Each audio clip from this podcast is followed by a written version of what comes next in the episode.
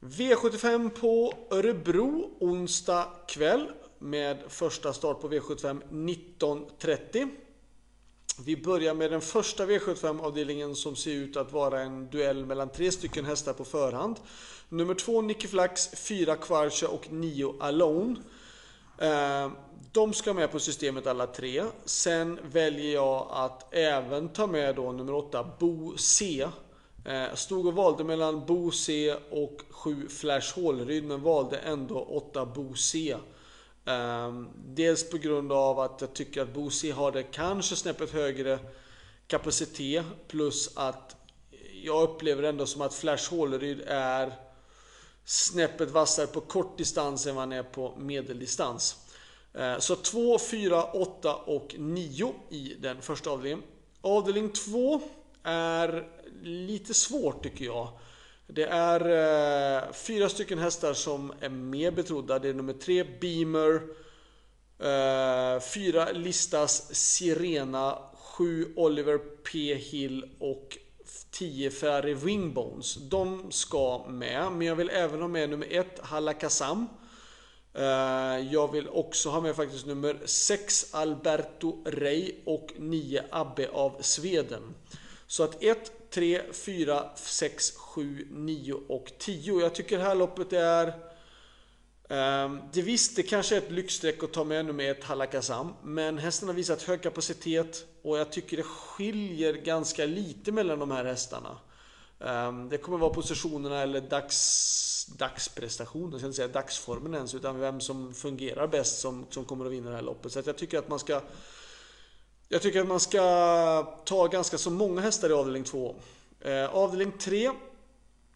3 Timber, 4 Down Under, 7 Eddie Bear. Det är de som måste med. Men jag har även valt att ta med nummer 10 Immigrant Am.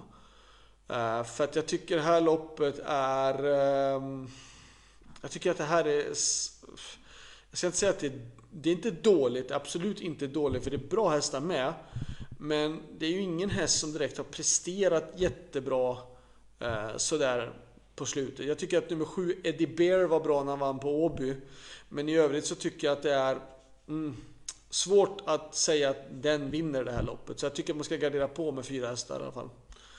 V75 4 och det är ju då nummer 4 Digital Lucky som är stenhårt betrodd. Uh, Örjan Kihlström hoppar upp då istället för Jonas Gylling. Um, Digital Lucky har gått jättebra för Jonas Gylling. Det uh, har han faktiskt gjort.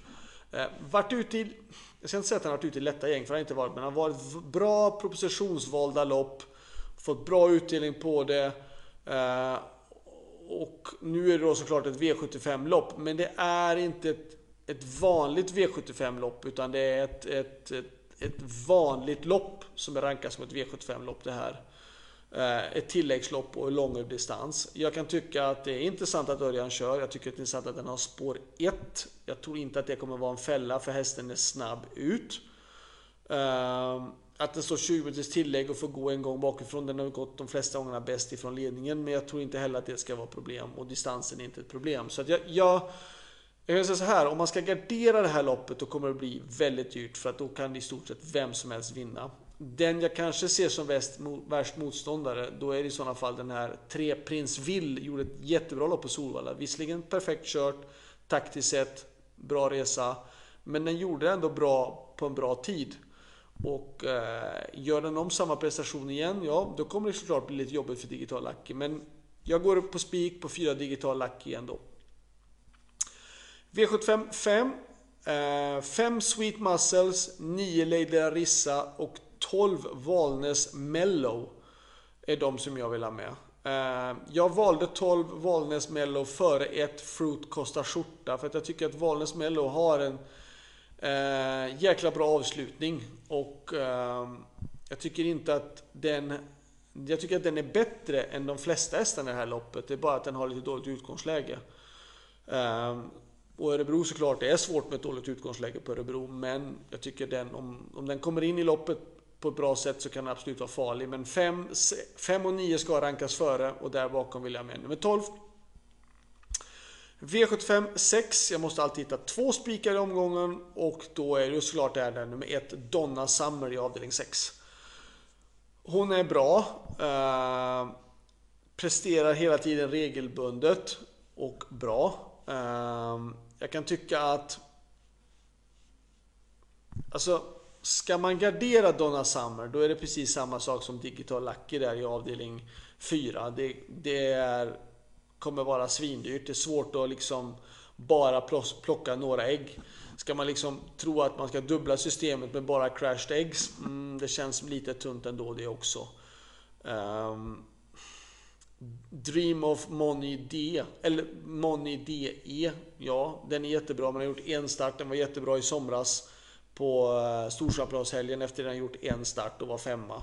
Säger inte mycket.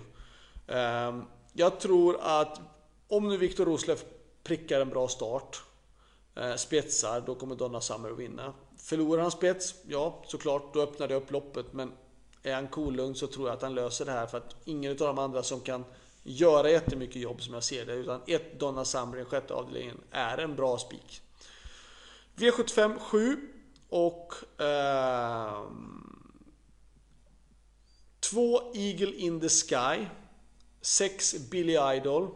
tio Habrik Am. Kanske 11 Digital Bar. Det får jag väl döma som omgångens kanske lyxsträck i sådana fall. Men jag tycker det är intressant att Mika Fors ska köra hästen. Uh, visserligen ett uselt läge på 600 meter med spår 11 men det är ändå en hemmahäst kuskändring lite grann där. Om det nu, det här loppet är inte ett jättelopp överhuvudtaget utan det är ett vanligt lopp också. Och nu om du favoriten Billy Idol har en dålig, läge, dålig dag då kan lika gärna 11 digital vinna digital bar vinna också. Så 2, 6, 10 och 11. Ehm, bästa spiken tycker jag kanske Alltså, det är ju andra i avdelning 4, nummer 4 Digital Lucky eller i avdelning 6, nummer 1 Donna Summer. Så det var allt. Lycka till! Och eh, så kommer vi tillbaka med V75 på torsdag och då är det Norge igen som är värd för V75-omgången. Och sen då är det fredag, då är det den grande finale på Winterbursten och då är det V75 på, som är förflyttat till Halmstad och inte Axvalla som var tänkt från början. För man vågar inte riskera att det ska bli dålig bana på Axvalla. Men men, lycka till så hörs vi. Ha det bra. Hej då!